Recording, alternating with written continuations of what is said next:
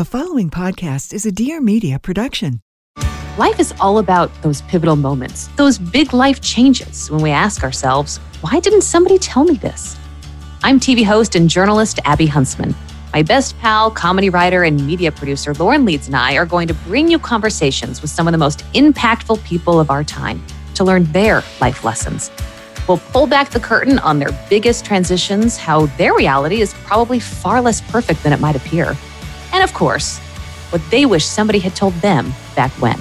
Check out I Wish Somebody Told Me anywhere you listen to podcasts. We release new episodes every week.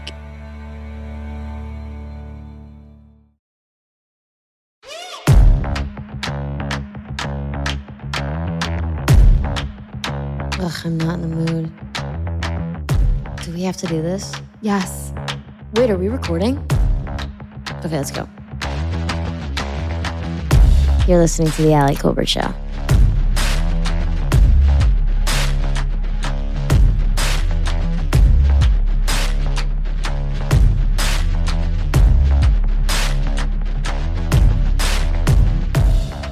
Here we go. One, two, three. Happy New Year. Uh, what's up, guys? Happy New Year. Welcome back to the Ali Kolbert Show. Hey, pal. Hey, bud. Welcome back to the Tonight Show. It's me, Jimmy Fallon. Hey, pal. Hey, bud. Um, what's up? Happy New Year. I feel super mixed about New Year's. I don't know. Like, first of all, don't tell me how late I have to stay up. That's kind of how I feel about the entire holiday. Like, I will go to bed when I want. I don't like the whole, that all New Year's parties. They're like, you know, we they you have to stay till well beyond midnight. I'm like, I don't I don't want to do that. That's like inherently makes it a not good party for me. I don't like to stay at parties too late. I like to be in my bed, in my bed, watching my shows with my wife. Okay. I am an old man. I feel deeply inside that I'm an old, old man. I want to be at home. I want to be tucked in. I want to watch my soap operas. So, and I also, I don't like any way that we as a country choose to celebrate New Year's where it's like, get like packed like a sardine into this space. And, and this is well before covid i felt this way. But just the fact that we all just like cram our way into times square truly the worst place on on earth and then don't have access to a bathroom. So we put on diapers piss ourselves while we do drugs and then have to kiss someone at midnight. Honestly we deserve covid. Judging by that fucking story we deserve covid as a country as a as a uh, human race and now I'm going to like I like New Year's and like the same way I like July 4th where it's like I like to do nothing on those days and that feels like the treat in of in and of itself.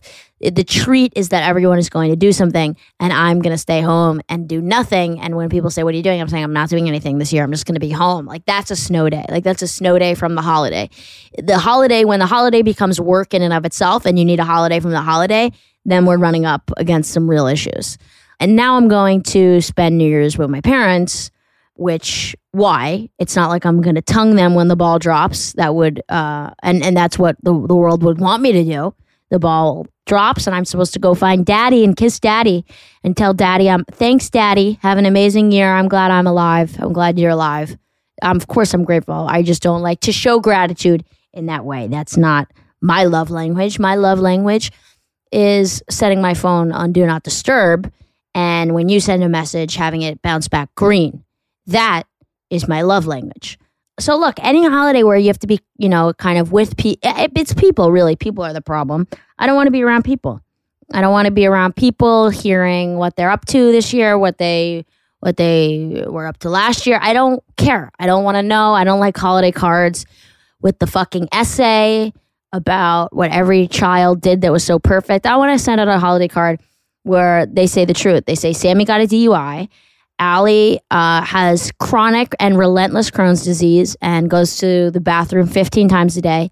And half of those times, she doesn't even make it to the bowl before staining her pants. Uh, Jackie looks to everyone else for validation and she socializes to the point where we think she's going to have to be hospitalized and intubated with vitamins and minerals and water to keep going and your parents are on the verge of a divorce. I think that's what the holiday card should say. Then I'll then I'll start reading and everyone posts their holiday cards to the fridge or they hang them up somewhere. And I, I uh, also don't like that. So now the card becomes decoration. So now the card becomes furniture. So now the card is interior design. Really? I don't let my friends come over and pick what couch I put in my living room. Now, whatever fucking arts and craft project their seven year old does on Adobe Photoshop, that now has to be hung up in my house like it's a fucking Picasso. No, thank you. That's not for me. So, wow, how's this solo episode going so far? Uh, I'm kidding. It's not a solo episode. I actually have someone on that I'm super excited about, Rayna Greenberg from Girls Gotta Eat. Um, I just wanted to rant and vent a little bit for the new year. We're going to do a solo episode, which I'm really excited about. I'm going to try and, um, there's no trying in 2022. There's just doing. I'm going to do more solo episodes. Uh, please, like, if you guys have things you want me to talk about, we're going to do a coming out episode about my coming out story and conversations around coming out. We're going to do queer family planning episode. We're going to do a dating episode. I'm like hyper focused on like text sending and, you know, all of that fun stuff that I always have too many opinions on. If there's something in specific you want to hear, please DM me on Instagram because I totally am receptive and I, I want to talk about what you guys want to listen to. Needless to say, we have Rayna Greenberg on the podcast super excited to have her. We had an amazing conversation about her recent breakup, about Girls Gotta Eat, her podcast, Selling Out the Beacon Theater. She does the podcast with Ashley Hesseltine. Um, Rayna liking lesbian porn, me liking gay porn. My first and only boyfriend, which is something we haven't spoken about on the podcast. And we touched upon it in this episode, but I'm going to go into it more um, in future episodes. A little like lust at first sight moment and what we're up to in 2022. I do have to say the one thing I like about New Year's is that it inspires a country of deplorables, and I'm talking about all of you, not one side, to actually have somewhat of an intention. They just don't call it that. Like, there's no way to get middle America to have a gratitude journal and having New Year's is the closest we get to having a bunch of people sit around a table being like, ah, this year I'm gonna not molest my niece as much. Uh-huh. Okay, is that joke too dark? I don't know. Yeah, it's too dark. I look, I'm it's too dark. Okay, great. I'm getting the light. I'm giving myself the light. You guys enjoy this episode with Rayna Greenberg. Give me a like, subscribe, comment, feed my ego. Thanks for tuning in. Happy New Year. Hi, it looks so nice and sunny there. Oh my god. It's a it's a fake background. No, it's not. Yeah, it is. This is a green screen. What is that? I just thought this was a beautiful living room on Arch Digest, and I was like, it makes me happy to see this. I love the tree. I love the window treatments. I it looks great. It looks like I have a great house. It does. Wow. Your place is fresh. dark. yeah, I don't know why. I don't turn on lights during the day. It's a weird thing about me. No, I get that. And I'm sitting in front of a window and I have not done a solo podcast recording by myself on a Zoom since like COVID quarantine. Oh wow. Okay. Well, thanks for doing it for me. Oh I've Oh seen. I feel like I know what your apartment looks like from Instagram. Yeah, I put it on there a lot. People always The like, "Why you photo wall? Yep. There it is. It's real. So you're bored, huh? Am I bored? Yes. I so all I have done this. Ashley has COVID. Um, Oh, she has COVID. Yeah, and oh fuck. we are going to Christmas at her family's, and I don't want to get COVID. So she's the only person I've seen for like over a week, and otherwise, like we recorded in like separate rooms, and then I've just been here. Oh, you recorded while she had COVID. Yeah, but like so far apart from each other. Yeah. Also, before we knew she had COVID, I was with her 24 hours a day in Chicago for like days. So How did you not get it? I don't know. I mean, so many people that I know have it that I've been around. I like I, my booster shot's fresh. Maybe that's it. Yeah, mine is mine is as well. But like my sister, she got it, and her boyfriend, they he didn't get it. They've been together every day. It's crazy. Like some people, you could like literally fuck, and like you're not getting COVID. I know. I feel like I'm that person. I'm not going to get it. No, me too. But like I don't want to say it. Yeah, Okay, I'm like. I'm too much of like a paranoid Jew. I'm like knocking on everything because I, I I am starting to feel a little invincible. Watch, I'll get COVID right after this episode. No, that's how I feel. I mean, I feel like I'm ready to get it right before New Year's. If I can aim to get it right before New Year's and then have it until like January 8th, then I'm good for the rest of the month. Wait, wait, wait. Why are you trying to get it? If I can schedule my COVID. I just feel like everybody else has gotten it. And so like they're good to like go out and do stuff. And somebody like a friend of mine, he was like his brother is in town. He was like, Do you want to come to the cellar with us and see a show? And I was like, I can't be like indoors underground You're like, I haven't gotten right it yet. now.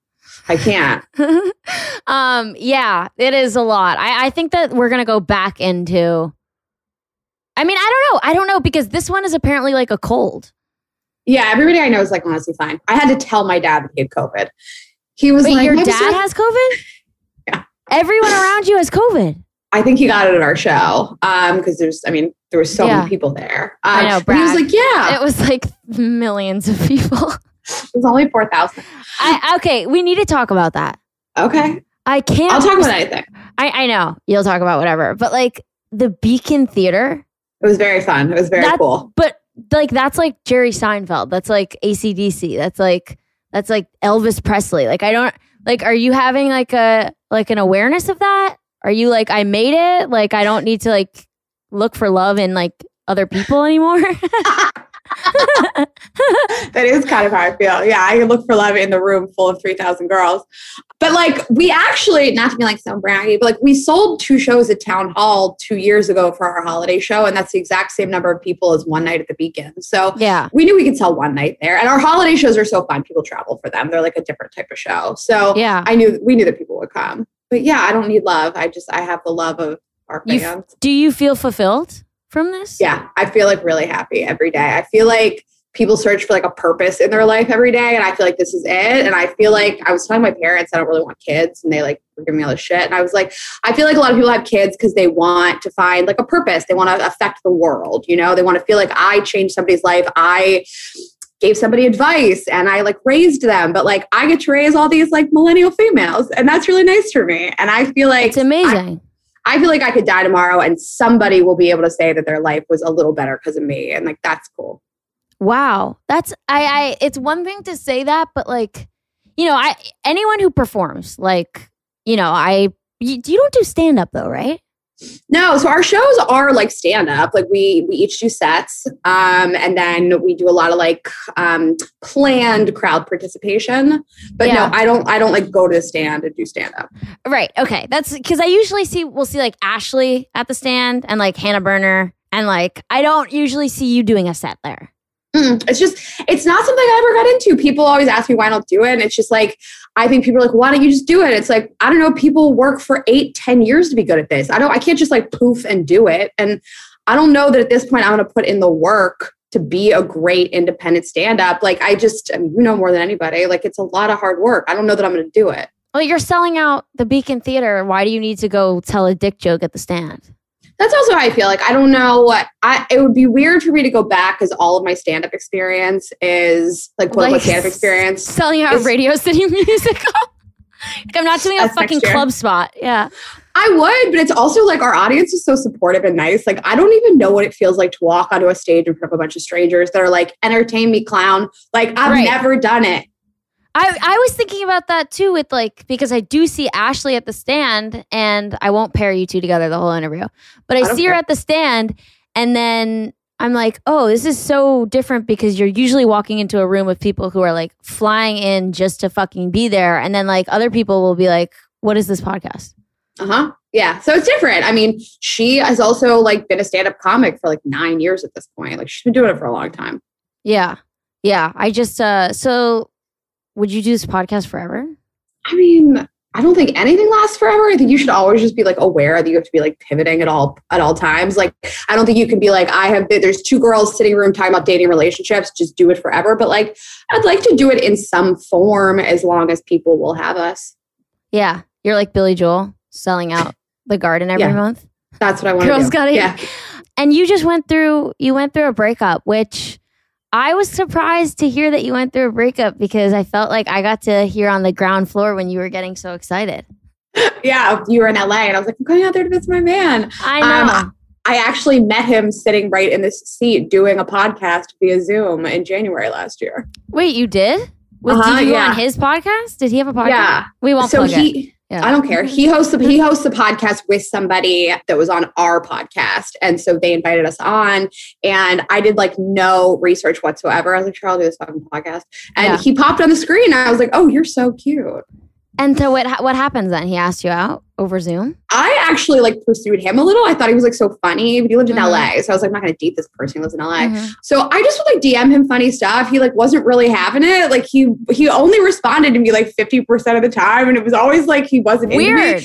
Weird. And he told he told me that like in his mind, he was like, This girl can't be into me. So really? he didn't think I liked him. And he uh he was in a very long term relationship um Yeah. with somebody for a long time. So he's not some like fuck boy who like has all this game. yeah. And um, I don't know, I just really like talking to him. And then one day he asked me if he could call me. And our first like phone date was four hours. And I was like, Ugh, what the fuck just happened? isn't that the best feeling? It is. And it's so nice to like connect with somebody. And he's in comedy. So like he also just sort of understands my lifestyle a little more. We know a lot of the same people. But is he a comedian? Yes. Oh, did you and would you date a comedian again? I never say never to anything. Like, I don't know that it's my dream. I, I think that it's like tough to date somebody in the same industry that like you feel competitive with. Uh huh. Uh-huh. I don't know that, it, yeah, I, I don't know that it's my dream, but like I do gravitate towards people with like a fucked up sense of humor and like a flexible schedule. yeah. Tell me dark jokes. Will you be sleeping until two o'clock? This feels like it could be a match. Yeah, it's nice I for me. that. Yes, they're damaged, so they fuck well. Yeah. Oh, with the relationship stuff, like I remember when you told me that, and then, you know, you posted a bunch about him on your Instagram and stuff. And I feel like when I get into a relationship, and I, I think I'm a serial monogamist, I like just am afraid to claim that title because I think it means something's wrong with me. But I think I am that, but I, I have fear around posting a lot about a significant other. And I've tried to like overcome that in this relationship.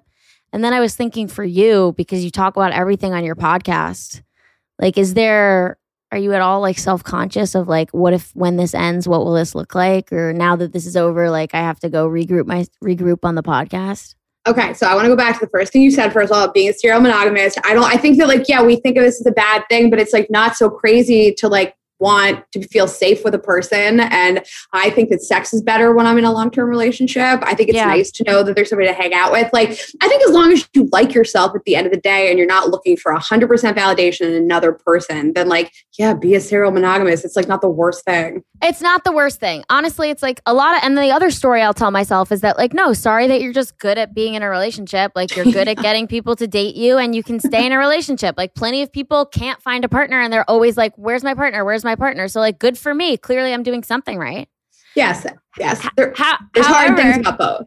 There's, yes, but I have like had like a gap in one relationship where it was like a week and then I went into another one. I mean, good for fucking you. Okay, I mean- no one wants to date me that bad. but that but that was mainly because like you you know like i'll just like have all of the feelings i have about that ex and then like project them onto the second person Yeah.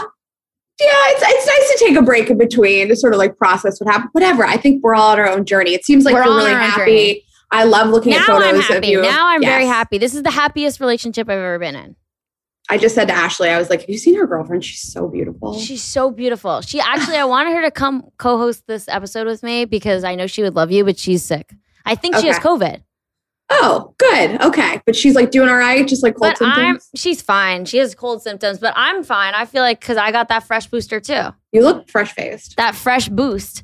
Um, it's just this new oil, and that you know, what, I have a light right here. It's all really fake. Everything's fake on social media. I don't know if you found if you found that out yet. Not my Um, experience, actually. I know everyone's so authentic. Wait, so I want to talk to you more about the breakup because I'm obsessed with breakups. Okay, so I also we can go back to what you said before about like Yeah, am we'll I afraid to posting so soon? Um, I probably would not do this the next time around. You know, I think that there's a big balance. Like some of my friends, like in comedy, like Ricky Velez and Andrew Santino, have never posted their significant other. Like you would never know who they are. These are people they've known for like a decade. You have no idea who they are. I'm never going to be, and, and that's that's great if you're. Uh, But is that because they're trying to fuck? Uh, I don't really feel like that about those two. I feel like it's probably the case with some people. But to me, sometimes they're just like, I don't know, my significant other didn't sign up for this and this like lack of privacy. So like, yeah, there's other guys that want to create an illusion of being single and that's fucked up. But no, I don't feel like that about those two. I probably wouldn't do it so soon next time. You know, I posted him for the first time like six months in and I I feel like that was a mistake probably. Yeah. And for both of us, like it doesn't give me as much freedom to talk about him. Because if I say, not that I have terrible things to say about him, but if I say anything negative, people can look him up and they know who I'm talking about. I don't, I don't love that. Yeah, you want to not announce it so you can like shit talk your partner the next time much more freely. Yes, somebody told him the other day that I was telling jokes about him on stage, and I had to like call him and apologize. Really? no, but if they're a comedian, they must know that that's fine. I mean, you're not doing specific, like you're not doing like very specific to like his dick out of a lineup jokes. No, you were. It was a pretty got- mean joke. Yeah, Oh, it was pretty mean. It wasn't about his dick, but Oh, okay. But yeah, I All right. took it. A, I took it a little far. But other than that, we both have like granted each other carte blanche to say whatever the fuck. I don't care. But yeah, I probably wouldn't post him so soon. But I've also yeah, but accepted you that, like, have the to you have to admit your carte blanche is like so much bigger. like like you have like a That's megaphone. worse. You have like a megaphone. You're like, yeah, you could say whatever you want. I'm like wherever he's performing, or you can say whatever the fuck you want at the fucking Beacon Theater. That yeah, this feels like equal opportunity. So it's worse when I do it. I mean, it's just the audience is like you have people that are like totally. Com- I mean, I cannot get over your fans. This is like Beatlemania. I don't even understand. It's like fucking John Lennon and Paul McCartney over here. It's like the sh- the charcuterie boards. The amount of times I've seen these strippers like dry hump you on stage. Your dad's in the audience, like getting his dick out. It's fucking insane. This is like a phenomenon. We have a lot of fun. you know, we want you to come to our show and be like, what the fuck just happened? I have to go home and fuck. I've never seen anything like that before. Like, we want it to not just be like a stand up comedy show. We don't want people to be like, I'll catch it on Netflix, you know? Yeah, no, I mean, I see people live streaming it from their like their their living rooms with all their friends. It's like it's incredible. It's a fucking cult of personality. You guys are like Mao Zedong in like China. I don't even understand. Everyone's like, they give us life. They help make us feel good. It's insane. It's, It's they- insane. I'm very flattered. I got to meet you through it. I got to, I met like the coolest fucking people through it. And that's what's really nice for me. Yeah. But yeah, so because Yeah. because you have like a megaphone, yes, I I feel like I've just accepted that this is my life. This is how it's going to be. At the very beginning of the podcast, people used to say to me all the time, like, "What would it be like if you dated somebody? You talk about it publicly." And I used to think really deeply about that and like have so much anxiety. Um, but I mean, personally, every relationship is like one size fits one. If you really don't want me to talk about you, I won't. You know. But there also is a line. I'm going to talk about you a little bit, and if you don't want to be talked about at all ever, then I'm not your girl, and like that's Yeah. fine. Like we're just Yeah. not going to be together. Yeah. Um. So we. Do you want me to? You want to say why we broke up? I want to know why you broke up. And I, I, what I was responding to when we were texting is I was surprised. I'm always surprised when relationships are like, because if I felt the relationship was going south, I would stay in the relationship for two more years. And you were like, I have the, I have the exact opposite response. The second I'm like, I know I can't be in this, you're like obsessed with it until you have to get out. And I, I want to know what that process looks like because I think a lot of people have issues exiting relationships. I think for uh, so I haven't always been like this. I think it comes with age a little bit, and I think it comes with like what we always Yeah. talk about on the podcast, which is like building a life outside of this person. So like you got to feel like I have something outside this person. You got to feel like I have friends, I have a job, I have like cool shit to do, I have hobbies. So like you can't feel like your life is going to end if you if this relationship ends, and that will help you to not feel like you have to stay for two years. Not that you feel like that, but No, I've you're, been it's there. a good point. It's a good note. I've been there. I mean, I was engaged to somebody and I never would have left him and he left me. And I'm so glad for it. You were like, engaged? yeah, a hundred years ago. Oh my God. So I, and I, and I stayed with him because he was like a nice guy and he was a good partner and he's handsome. He's a nice person. Those people are fucking hard to leave, by the way. It's hard to leave a person that you're just like, they're good enough and they're a nice person. They're never going to do anything terrible to you. It's really hard to leave. I, I know. I'm like, please fucking hit me. Like, I need an excuse to get out of here.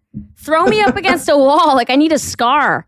this sounds like amazing sex to me. Hit me, hit me and throw me into a wall. Oh my God, I would love that. No, but you're, you're, you're right that, like, it's like, okay, they're not going to cheat on me. They're not going to, like, hit me in the head. So this is going to have to be up to me.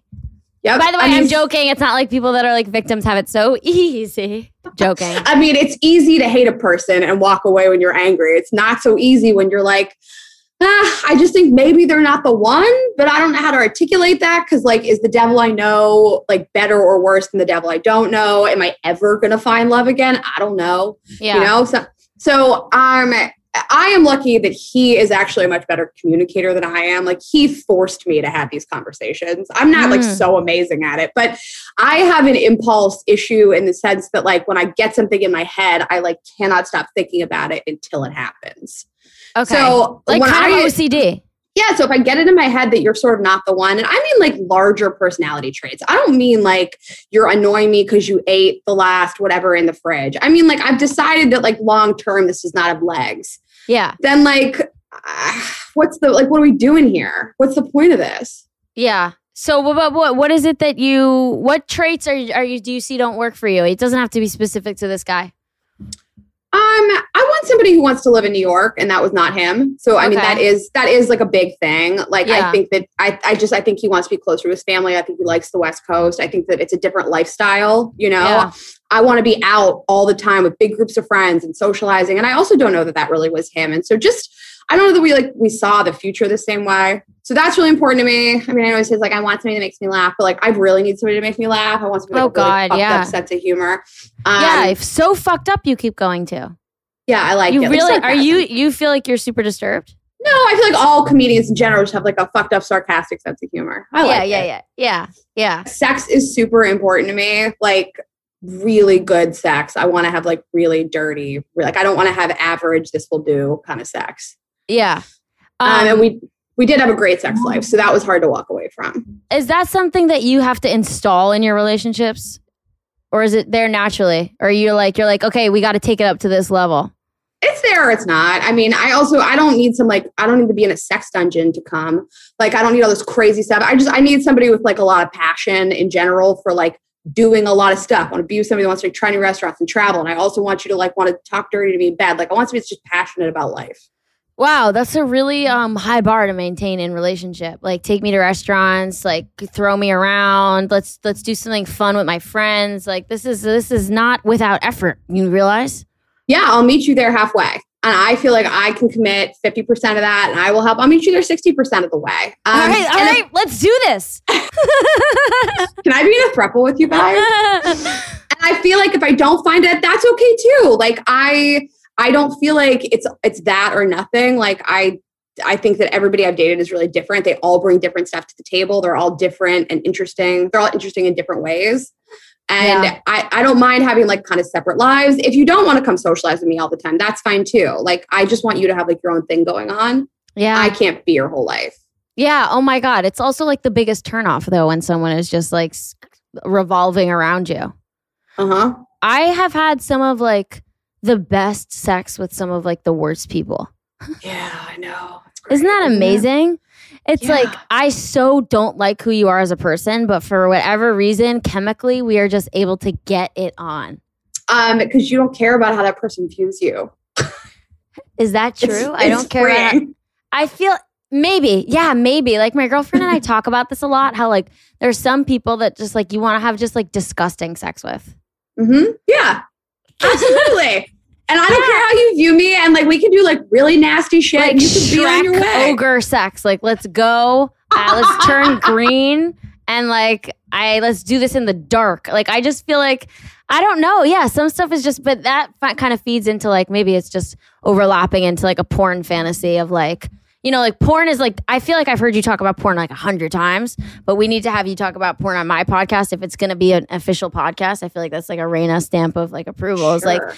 Do you love porn or am I making that up about you? I feel like you love porn. I don't love it, but I don't not love it. Like I, I dabble in porn sometimes late at night. I, I like to masturbate to my own thoughts. Like, Are you serious? Like, past sexual experiences, not like my. How do you do that? I can never do that. What? I've had a lot of sex with a lot of people. I, my imagination isn't as like effective or strong. I like definitely can't do that. It's just memories. Like it's not. I'm not imagining stuff. You can't do that. Um, no, I can't do that. I can't do it. I can't without porn. Well, masturbation's been a journey for me. I I used to like in high school. I've, I've masturbated like forever. Um, I You're like a sexual politician. Like your answers are so perfect, but they're about the dirtiest shit. And they're so poised. You're like the Obama of anal. You're like, and anal has been an evolution. I'm like, this is okay. so amazing. do you hear that? You have like the precise answers for like the kinkiest shit. You're like, I think rim jobs are a story. They're a metaphor. I'm like, okay, you don't have to be so politically correct for like your the most disgusting shit I've ever heard. This is the nicest thing anyone's ever said. I'm not sure if it's an insult, but I don't care. No, it's amazing. It's amazing. Uh, masturbation's been an evolution for me. I, I Mhm. discovered masturbating really young, and I just thought I was like the only person that ever did this. I was like, this is such a crazy trick that I Oh, know. you're one of those girls like six years old humping a chair. no, probably like eleven or twelve. Okay, 12. yeah. So you were a young woman. yeah, I was. I had some hair down there. Um, I exclusively masturbated to lesbian porn for so long. Like, couldn't watch a man in a porn. Didn't want to read anything about men sexually, which is interesting because I wasn't really into women. I like was sexually attracted to men in real life, yeah. but could only masturbate to lesbian porn. This is the story of porn. It is, I I only watched gay porn growing up. but you date women. I don't date women. Men, not I wouldn't. honey. Oh, oh, male gay porn. Interesting, which I also don't hate. Okay, that's all I watched. I turned me on, and I never wanted to be by a man. That is fascinating. I know. Wow. How, okay. How did you discover gay male porn? Like, do you remember the first time you were like, I don't want to watch like male female porn. I want man on man porn. I just want you to do my podcast for me. Now I'm realizing you have such a better way about this. God damn it. I hate myself. Okay. So you, I remember, I remember I was, I didn't know that I wanted to watch porn, but I was in my bedroom. I was probably like, like 12 or something. I had like a laptop and I was Google, I was YouTube searching people making out. I just Okay. wanted to like see like people making out. Yeah. And then one of the videos that came up was two guys making out and say no more. I didn't need words. I just, it was just like in my body. I was like, whoa, this is fucking hot. And Just was- making out or like jerking off each no, other? they no, they were making out. This was like YouTube. This was like not porno. It would take me weeks. It would take me hours Weeks. until I until I could get the cur- until I could get the courage to like search porn. Like I didn't know what that would look like or what I would find and like yeah, but so that was that and I I was confused by it because I like was definitely into women, had like the biggest crushes on women. But I was like this is so hot. I don't know, I find gay porn to be like the hottest. I think it's so real. I they're they're so like actually off. I feel bad for women in porn. I never believe them. It's a lie to me. Okay. I don't know. But what not was your men. no? Not men feel so real. What was your experience with lesbian porn? I don't actually. Oh, you know what? I, I can tell you. Like, I start. I saw the. This is crazy. I saw the movie Gia with Angelina Jolie. oh my god, yeah. And she has a lesbian relationship with another female in the and with her like makeup artist or stylist or- and i remember feeling like very turned on by this. Like Yeah. i remember like feeling in my nether regions like very turned on by this. And i was like this is crazy that like people and i i would not i would not admit that to somebody probably till i was like 25 or 26 and then i knew so many girls. Also I've, I've, I've hooked up with women but like i don't i don't know i feel like the talking about masturbating and being attracted to women and also i was like confused because i was like but this is what attracts me like on the internet but i don't Yeah. want it in real life and like what the fuck is that about Yeah, it's people are always confused about this. Like that your porn preferences never they don't really translate to your sexuality. Mhm. Or or they're a part of your sexuality, but they're not a part of your attraction. Why are you cracking up? Because you're a lesbian? No i mean i i mean I've, I've hooked up with women i've like gone down on women i've had women gone down You're on me like, like, I'm uh, actually lesbian. I've done so- it. but like, I feel like I hate to like reduce this to be like in college I hooked up with girls, but yes, in Yeah. college I hooked up with girls, and then after that, it just it just didn't interest me anymore. And what was that experience? Are you excited meeting a woman, or is your heart thumping out of your chest, or you're just like, I guess I'll try this, like In and Out Burger? Then I wanted to so bad, like I could not get enough of women. I wanted to make out with women. I wanted to like hook up with women, and I like did it. And I really enjoyed it. And I like never thought about it again. Like since then, since I was like probably 22, 23, I don't know if I've ever met a woman I wanted to hook up with. It doesn't interest me. Like I love like penetrative sex with a male. I love it. I love their hands all over me. And that's the porn I watch too. People ask me like, what's the biggest change in your life since COVID? It's that I watch um, male on female porn. Oh my, oh my God. So that's a big change for you. Wait, but so I want to go back to the women thing for a second, obviously. But when you are then like dating women, hooking up with women, are you nervous about that? Do you have shame around that? Are you just like, okay, fine, I'll do this. I don't care. I don't care what anyone thinks. I don't care what I think. This is fun.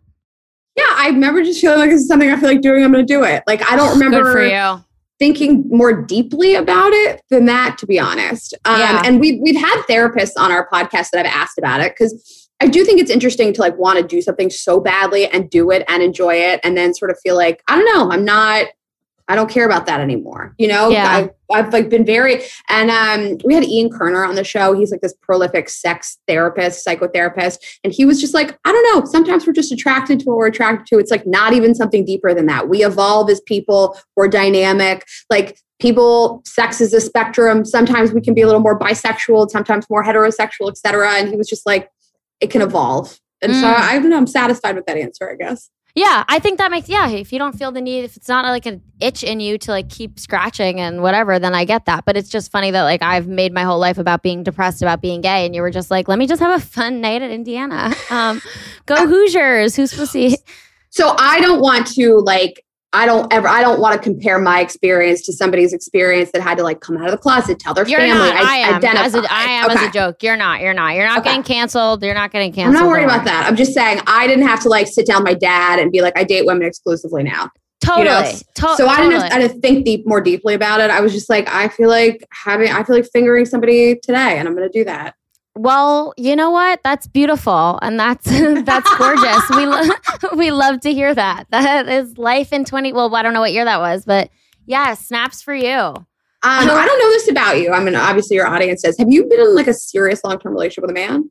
I've been in one relationship that was like six months with a man when I was a junior in college. And that was my last, that was my Hail Mary for the men. I was like, you guys, we're going to make this work or it's not going to happen. This is like the last play of the game. All, all bets are on. If I can hack this, then I can figure out this hetero life. If I can't, it's pussy forever. And I found this guy who was perfect on paper Jewish, smart, rich. I was like, You're exactly what my mom would want. This sounds exactly like who I want to have sex with. And we had awful, awful sex. He had a hard time um coming. Okay. And I was like, I was like, oh, you're gay. and then in the back of my head, I was like, you're also gay. And then, but was I, he also gay? no, he wasn't gay. He's engaged now to a woman. I don't know what that issue was, but I was too like narrow minded and like anal about everything to figure that out and support him because that relationship was like that relationship wasn't like a relationship relationship. It was like we're each in this for something for ourselves. Like let's do our own thing in this relationship. Like i needed it for some reason. He needed it for some reason. Like it didn't feel like a whole partnership that was like nourishing. It was like social currency and like i needed to figure something out. I kind of i don't know if this makes sense. Does it make sense? It's very eloquent. Yes, no, it's like the final Hail Mary before you like fully commit. And also, he might be gay. Like marrying a woman doesn't mean you're not gay. He might be totally totally. Totally. And i met this girl while i was dating him.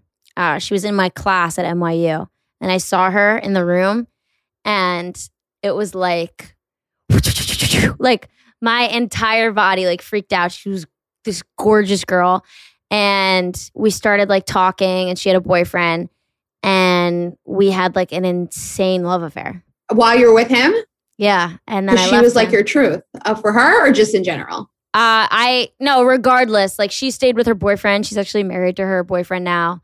But she like we would like she would like text me when I was like in like lecture halls, like come meet her. And I remember she came to my apartment one night and it was like the first night I really ever was like with a woman and like it was the hottest, most insane fever dream of my life. And I like had this boyfriend who I like felt like the whole world was like black and white. And then when I was with her, everything was like a color acid trip.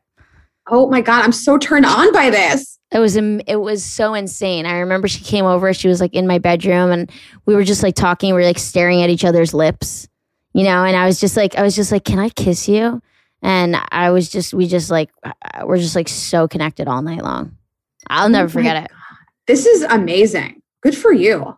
Have so? Have you had an experience where you've ever seen someone and it's been like everything stops? I know it's. I know it sounds corny, but I want to know. I was at, I've told this story like a lot on our show, so it's not like a surprise to anybody. Um, I was on stage at the Charleston Music Hall. We were Yeah. doing a show and I made eye I made eye contact with one of the security guards who's like six five, two full sleeves, just like the biggest fucking dude you ever This is saw. always your type when I talk to you. I was in the middle of a bit and I just like made eye contact with him and I was like, I would let you murder me.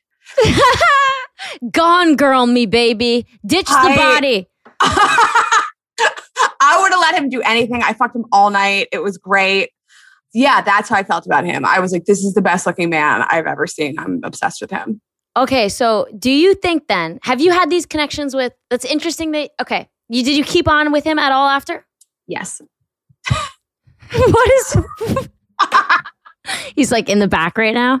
I feel like the way you're saying it, he's gonna like creep out. He was like the op- the opposite of me in like every way. He was just like was like pretty quiet and really like a serious guy. He was from the south. Um, He yeah, I went back down to Charleston to visit him. I he I moved think you to maybe the- told me about this guy. I've talked about him a lot. I mean, I probably have told you about him. I spent Christmas with him in the Florida Keys last year. Jesus Christ. oh my God. Oh my God. He's just Well- he's so hot. Florida Keys at first sight. Yeah, so I flapped all over the Florida Keys with him. That's gorgeous. I'm so happy for you. Thank you Do so you- much. Do you feel here's a question that I think a lot of this comes up with a lot of just like female friendship stuff. Have you had more powerful connections than like meeting a woman and feeling like you're going to be friends than with a guy you've ever been with? No. I mean, I No. feel like both. It feels, it feels, it doesn't, nothing, nothing like that occurs to me. I, I definitely have a lot of girlfriends where I meet them and I'm like, we're going to be friends. I feel like that about Ashley. Like Mhm. I met her and I was like, this girl's so cool. Like when we go back to New York, like, am I going to be able to like make a friendship? Like we were like, are we going to be friends now? We met in Aruba. Mhm. Um, and Aruba. I just, I thought she was so fucking cool. I was just, I just want to like hang out with her all the time. But like, yeah, it did not, it didn't feel romantic in any sense. Like I felt really supercharged to like hang out with her all the time and laugh with her. But, you come like, out as in love with Ashley on this podcast. surprise. this is how Ashley finds out that I'm in love with her. But I have felt super sexually attracted to men instantly. Yes, I know, I get it. I'm not going to make you gay. Jesus Christ. I know. I mean, listen, I don't rule I anything it- out. Yeah, I know. I can tell you're just you're down for whatever. Do your does your dad listen to this pod, your podcast? Not mine. Um, he listens to yours. He doesn't have time for mine. Um, Do you tell him not to listen to yours? No, my parents are welcome to listen. My mom, has, my mom never acknowledges that she has listened to an episode even when I ask her to, but she will like drop something in here and there and be like, you know, you sent this thing on the podcast. I'm like, well, I didn't think you were listening. My dad, you know, I had this crazy experience. I didn't think he listened. I didn't think for years he listened. He's welcome to listen. Like I have a very like sex positive family. My mom's a therapist. My parents gave me like your body yourself when I was like eight.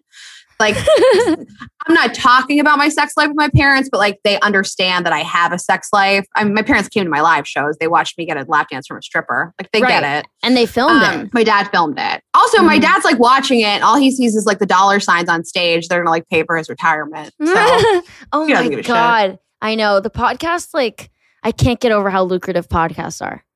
yeah, guys, not not mine, but I know I know like yours must be. I just like go to sleep dreaming about how lucrative yours must be. Some people wrote in some things for you to give your take on, and I'm Okay. gonna read a few of them to you. You're so funny. prepped. I love this. I am prepped. I feel like Yeah. I, I, I'm like I have so much anxiety about doing this podcast. Why? You're so good. You're so natural and fun. No, I don't know. Like I just because like it's like this thing where have you seen that Ira Glass thing, The Gap? Nope, I know who he is. Okay, so they do this thing about when you like know you have good taste. So like for stand up or acting or whatever, you have really good taste, and then when you start doing something, you're down you're down here, and like this is what your product output is, and it takes a lot of time to close the gap between what you know is Okay. good and like what you're putting out. So like I listened to like I listened to one of your podcasts last night to like hear you know God I remember I first thought your podcast was about food like two years ago. A lot of people think that. Yeah. And I was like, Ashley, your podcast is about food. She's like, no, it's not. I was like, cool, I'll just go kill myself. Um, but yeah, it's like you hear things that just like flow and hit, and people that are poised. I hear you now. I'm like, oh, you're so poised. You have the answers to these things. You you have little phrases. Uh, relationships are fitting one. I'm like, oh, you're good at this. And like, it takes so long to catch up to that. You don't you don't feel like, oh fuck, I'm doing a bad job or I need to get better. This is this not a thing for you? Like, are you not paranoid and obsessed with this? been four years. Like if I did something for four years and I wasn't good at it, I should stop doing it.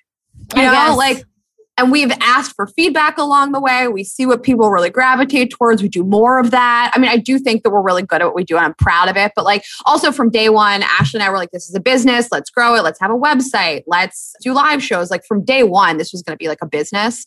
Yeah. Yeah, I'm like super proud of what we've done. But I listened to episodes like three years ago and I'm like, wow, my storytelling ability has like gotten so much tighter. Or yeah, like the way laser, see- laser. It's gotten better. And also, I feel like from like talking to so many people and reading so many people's stories, I just realized like everyone's just trying to get by, man. We're all just doing our best. We're I'm all just- I'm- struggling. I'm less judgmental than I used to be. You know, I'm just like, Mm. I don't know your life and I don't know the steps you've taken to get here and like whatever you need to do to get through the day. yeah. Are you in therapy? No. Where did you get this wisdom? Um, just being alive. I don't know. just I just read being a, alive, doing reps. I read a lot. Um, Mhm. I, I, I read like every therapist that comes on our show, every writer, data analyst, whatever the fuck. I read all their books. Mm. I have a lot of girlfriends, so it's just you know accumulation of everybody's knowledge. And I've Yeah. interviewed like I've interviewed like dozens and dozens and dozens of like what I think are like the best psychotherapists in the world. So I don't know that. Wow. Yeah. uh, I don't know. Dozens of the best psychotherapists in the world. What about you, Yeah. Ali? I wor- I worked on it. Okay, Yeah. Good. Hive mind. are you in therapy? I've done everything. I have. I. I, I was about to say I'm married to a life coach. She's my girlfriend. We're not married. She's a transformational life coach and yoga teacher. So I feel like fucking a transformational life coach and yoga teacher, I should get some knowledge. Been in therapy my whole life, but I keep talking about this program that I just did that I'm actually in the middle of called Atlas, the Atlas Okay. Project Uh huh. and it's a program about working through like childhood trauma and activating your potential and kind of like putting down stories and committing to new ways of being and it is the greatest thing i've ever done in my entire life Oh my god. Okay, I have to Google this as soon as this it's, is over. it's three weekends it's oh, you go there physically. you go there there's a bunch of locations unlike talk therapy or anything like that it's not like in the mind it's everything that exists in the body that you're like not aware of things that have informed your beliefs and you have to like movement and different exercises to get stuff out Okay. I love that. I think that's like really interesting. And I think it's also important to acknowledge like, yeah, talk therapy work, like works for some people, but like maybe there's like something else I could be doing here. I mean i love talk therapy. Like the awareness is great. I love being aware but like you have to like get it out of you like out of your system. Like I, I talk about how i'm fucked up and then i just keep living my life and i'm like i know it's like that's not doing that's not making a change be the change you But- want to see in your body But I think, okay, my dad said this thing to me, it like unlocked this thing. And I was like, okay, I don't need therapy. Also, Yeah. my parents were, my parents were really supportive and they loved me. So, you know, good for me. But Yeah. my dad said you, to me, good for you. my dad's- my dad said to me, there's, there's tons of stuff wrong with you, but I love you anyways. Oh, And I, I don't know. lovely. Something It's I just, I love that. He was just like, you're fucked up, but you're lovable. And I It- just, I, it makes me laugh. that's. It sounds like your dad's like your best friend. He's my best friend. Okay, I'm not a loser, but like I care about him a lot. Yeah, but it sounds like you're so close to your dad. So many people are like, my dad doesn't talk. My dad doesn't open up. You're like every you keep your dad's like in the air for you. My parents like suck in their own ways, but they're like great also in their own ways. Okay, okay, all right. Yeah. You. I, it seems like you want to kind of like undercut that. Maybe you should take a look at that. Um. Okay. this is why I don't go to therapy because I don't I don't need anybody to introduce more problems to me I'm that like are wrong you. with I'm like you and your dad seem like you're really close. You're like, oh, he's not my fucking friend, I'm not a fucking loser. All right, they're both okay. Fucking leave it at that, will you? Fucking hell. I'm like, okay, really cool. Uh, very chill. That's- Um, my dad's my best friend. Okay, sorry, I interrupted you. okay. Someone wants to know. I'm. I got, I'm gonna go back to this. Then we'll go back to this. And we'll go back to that. And we'll go that. Perfect. Per- played it perfectly. Um, how do I ask out my crush when I return to school? I'm in high school. This is a good question. I feel. What do you think about that? I don't know what do kids do after school. Like I've, I've been in high school, Smoke years, cigarettes in a 20 parking lot? Um, I don't know. Do you want to walk home with me after school? Like I don't know what kids do, but like if I wanted, if I worked in an office and I like had a crush on somebody, I would just, I would make it seem really casual and off the cuff and be like, "Hey, I was thinking about grabbing a drink at X Y place. You want to come?" Like it doesn't have to be like Okay, they're 16. So uh, they can have their first drink together. I'm thinking don't- about grabbing a drink at this place. You want to come? Um, amazing I advice, Rayna. Underage I- drinking. well, I, I underage drank and look how great I turned out. Uh-huh. Um, yep. Claps. I don't know. This is tougher because I don't know what kids I don't know what kids do on the weekends by themselves, but like I don't know, you could ask them to walk you home after school or like whatever you're doing this weekend, like, hey, I'm doing this thing. Do you want to come? It doesn't have to be like so okay, did you get that, shoot. Jack? Hey, I'm doing this thing. Do you want to come? I I would agree that um yeah, we're not drinking. We're not doing that. What are you doing in high school? Yeah, what about a walk? What about like um what about like going to like I don't know, the movies? Can you go to the movies? I think you can, but that feels like a date. So if you're like concerned that you might get rejected, I maybe you want like some plausible deniability that it's not a date. yeah. So can you just, yeah, I would say like, yeah, let's like go for a walk after school. Or why don't you just well, this is what I would start with maybe. Maybe instead of inviting some someplace, you just like start hanging out with that person like when the bell rings, you're like, "Oh, I can help you with that." And just like kind of stalk around them, be in their orbit. You know what you could do? You could pretend that you need help with a subject and ask them to tutor you after school. That's a classic. Whatever they're good, whatever they're good at. It's a Um, classic for a reason. And also kids have social media, so like message her on Instagram. Isn't that sick? I psycho? know. No, I think that like responding to an Instagram story is like a great way to show interest in somebody's life and also flirt with them. Yeah, it's perfect. It's bulletproof. Okay, I stopped speaking. The, oh, I wanted to hear your take on this too. Stopped speaking to my best friend from pre K this month. There's no real reason, but this is so painful. And this just made me think about like friend breakups. Have you gone through any friend breakups? Yeah, of course. And some of our like most popular episodes ever, even though we're like a dating relationship show, is about friend breakups. It's so it's so painful, especially like when you have had this person like knows you so well and yeah.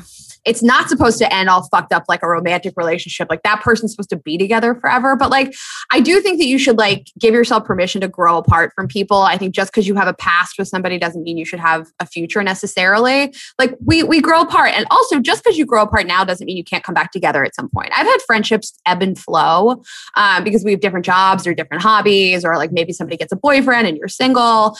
But yeah, I mean, it's really painful and it sucks. And I think that like you should give yourself space to feel that. If you, it doesn't sound like she wants the friendship back, right? Like, no. so like I think it's So fine. I guess that's Someti- life. you don't always have to have some like state of the union. I hate you, and here's why. Like you're allowed to just grow apart from somebody. Yeah, and it's but it's so brutal because there's like no decorum around friend breakup. So you like have a friend breakup and everyone's like, "Why are you sad?" And you're like, "I don't know. It's just Megan and I haven't been talking. It's been like Yeah. 20 years." But that's like such a bummer. That person like knows you so well and they like watched you grow up. And like even in a month, like that person can still say to you, like, hey, I feel like we've been talking. Like, what's up? And you can tell them what's up, you know? Yeah, that's two like very emotionally evolved people. Yeah. Um, Yeah. Or you could just never talk again, you know? or or just ghost, ghost them forever. Okay, before we wind down. This is our this is our first episode of the new year, by the way. I'm so, so excited to be a hap- part of it. Happy New Year. This is 2021 where we're recording. I want to know, Rayna, what you are committed to in the new year.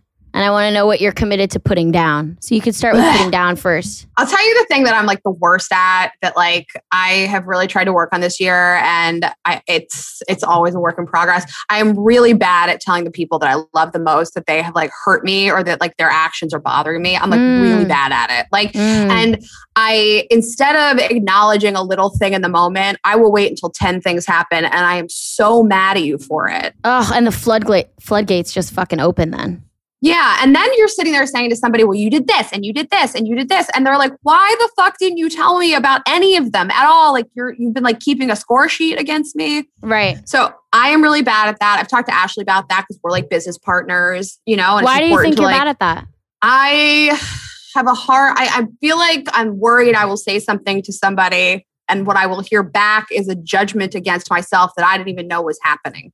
Like I I worry that somebody's going to be like I did that cuz you fucking suck and here's why you suck. I think I like really it's it's really bad for me with family and friends. I don't struggle with it in the workplace. I don't struggle with it in romantic relationships.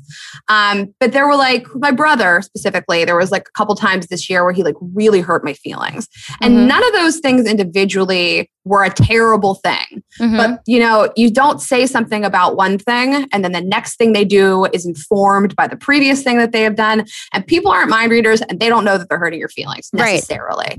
right. And I have just been really bad about it um, my whole life. But this year, I have like acknowledged a couple of those situations, and it didn't go so bad. Like people that love you don't want to make you feel bad. Amazing.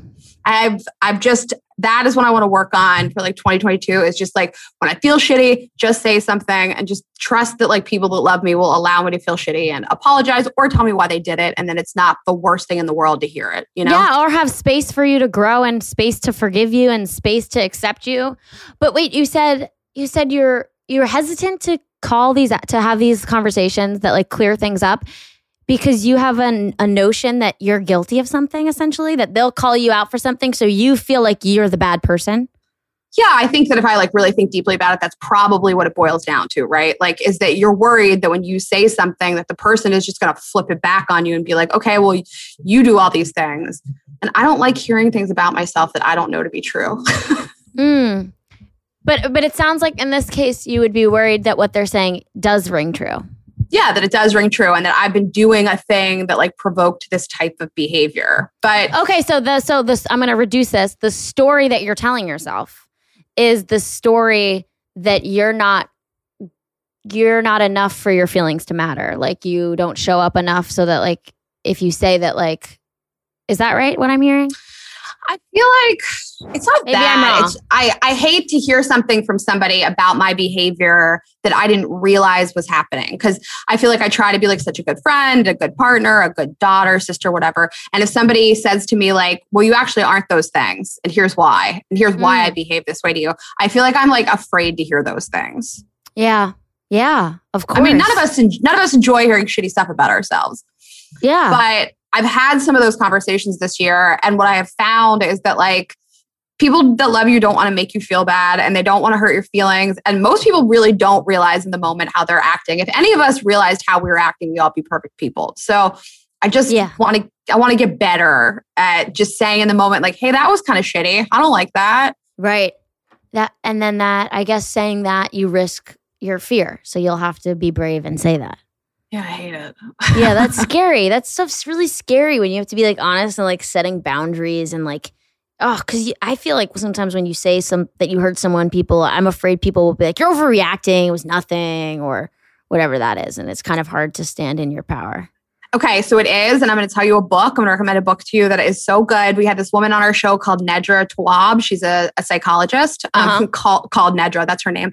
Um, and she wrote uh, a book called Set Boundaries, Find Find Peace. Set Boundaries, Find Peace. Um, she breaks it down into all five categories. So it's boundaries with romantic relationships, friends, work, family, and there was oh social media.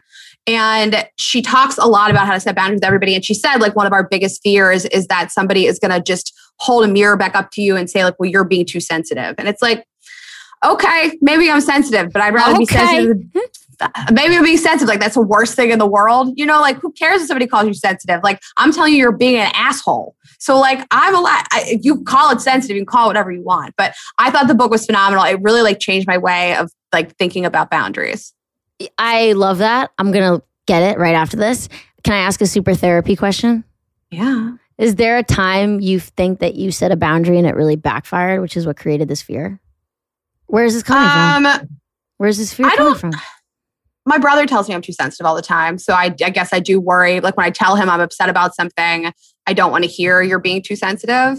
And she helped me to like really find those words. She helped me to find the words to say like, I don't care that you think I'm being sensitive. Like Right, I'd like you, right. to, I'd like you to, I'd like you to care that my feelings are hurt. Right, right, right. And it took me so long. Like when she said that, I was like, oh yeah, duh.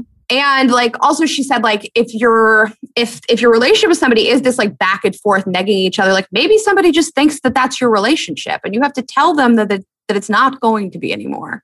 And just because it wasn't a boundary before, does not mean it can be a boundary. It can't be a boundary now. It's so None of- true. It's so fucking true. It's so None true. of none of these are like my own original thoughts and feelings. Um, These are okay, all are you- magnets you have. What are you bringing into 2022?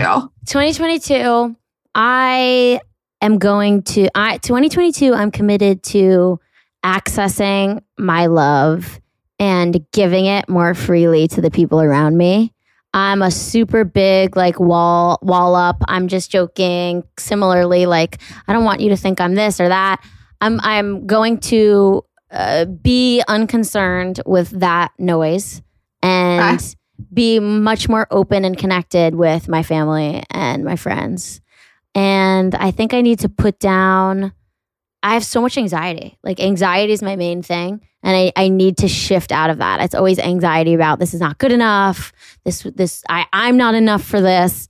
And like constantly shifting out of that is a huge fucking practice. The power of now. I'm sure you've read that. Um, anxiety is tough. I think that it's like, especially when you're in, in entertainment, there's no clear path to success. It's just like, is this good enough? Is this funny enough? Like, I can't ascend a corporate ladder. So, like, is this good? I don't know. Like, and I think a little bit of anxiety is always good. Like, I think the people that are great at what they do are always saying to themselves, like, totally. Was this good? Can I make this better? So like, I mean, I think you're hysterical. I think that like I like get so excited when you post a new video. I think you are so funny and so good at what you do. Thank you. Thank you. Like, unbelievable. But the thing that you said before about like love, it's like you don't give verbal affirmations to people. Is that what you like to work Uh, on? it's that no, I give verbal affirmations. It's that when I'm super anxious. Okay, here's what here's what I was, and this is all from this fucking program I was just in. So I'm in a super like woo woo mindset right now. But like I'm a big resistor. So like if I have something come up that like I get anxious about, I'll just be like fuck, fuck, fuck, instead of like just surrendering to the fact that like I'm gonna have to do this. And when I do that, when I like accept, then I can like access love and be nice to people. But if I'm if I'm anxious and I'm resisting, I'll put a wall up and like I become very difficult to be around. Like I'm just stressed and like my story is like I can't talk to you right now. I'm stressed. Or like I'm not able to then be present, show up present in my relationship because I'm stressed about work or stressed about whatever the fuck it is. And like it's actually fucking hard to be present. And like being present doesn't just mean you're fucking looking into their eyes. It's like, do you have 500 conversations going on in the back of your mind? I fucking do. I'm looking at this, I'm looking at that. And like that, I need to work on that. I need to be present. Yeah, I mean, I do think part of it comes from the nature of what you do for a living. That it's like you are always looking for the humor in something. You talk about dating, like eh, you have so much going on. Like it's hard. Like you don't, you didn't choose a job. I always use Salesforce as like the example. Like you didn't choose some like corporate cog job where you like leave it at the office at six p.m. and go home. Like that's not your life. Like Right, right. so, like you should be proud of that. And like, yeah, you could be present 24 hours a day. If your job was fucking stupid, you worked for somebody else you didn't give a shit about. Right. So, you know, maybe I'll, I don't know, maybe I'll start working in finance just so I can be a nice person. Yeah, and then we could make more money. We could both make more money if we worked in Holy finance. shit. Let's do it. Radio City Music Hall. Two Jews working in finance. Rayna, thank you so much for coming on the show. Thanks for having me. This is so fun. I'm so glad we finally did this. I think you're like the funniest person. I will never forget laying in bed with my ex on like Christmas, listening to your Hilaria Baldwin impersonation. Oh my God. Oh it my was God. so funny. We had just had the biggest fight and we were laying in bed laughing so hard because of you. Oh my God. I'm so glad I gave you that moment. I hope he was tall like a tree you could climb. Yes, he was the security guard. I'm, oh my God. I was a part of that. I was a part of that love. Thank you. Um, Girls Gotta Eat. What you're Rayna Greenberg on everything, right? Yep, Rayna Doc Greenberg. Rayna Doc Um, Greenberg. She's at the top of the iTunes charts. We all know it. Find me there. Find me and Ashley there. Girls Gotta Uh-huh. Eat. And then we have a lot, Uh-huh. a lot, of, we have a lot of really fun shows coming up in 2022. So um, you can grab tickets there and merch and all the things. Great. And if you're a hot, tall, muscular guy with tattoos, go her way. Slide in. Slide in.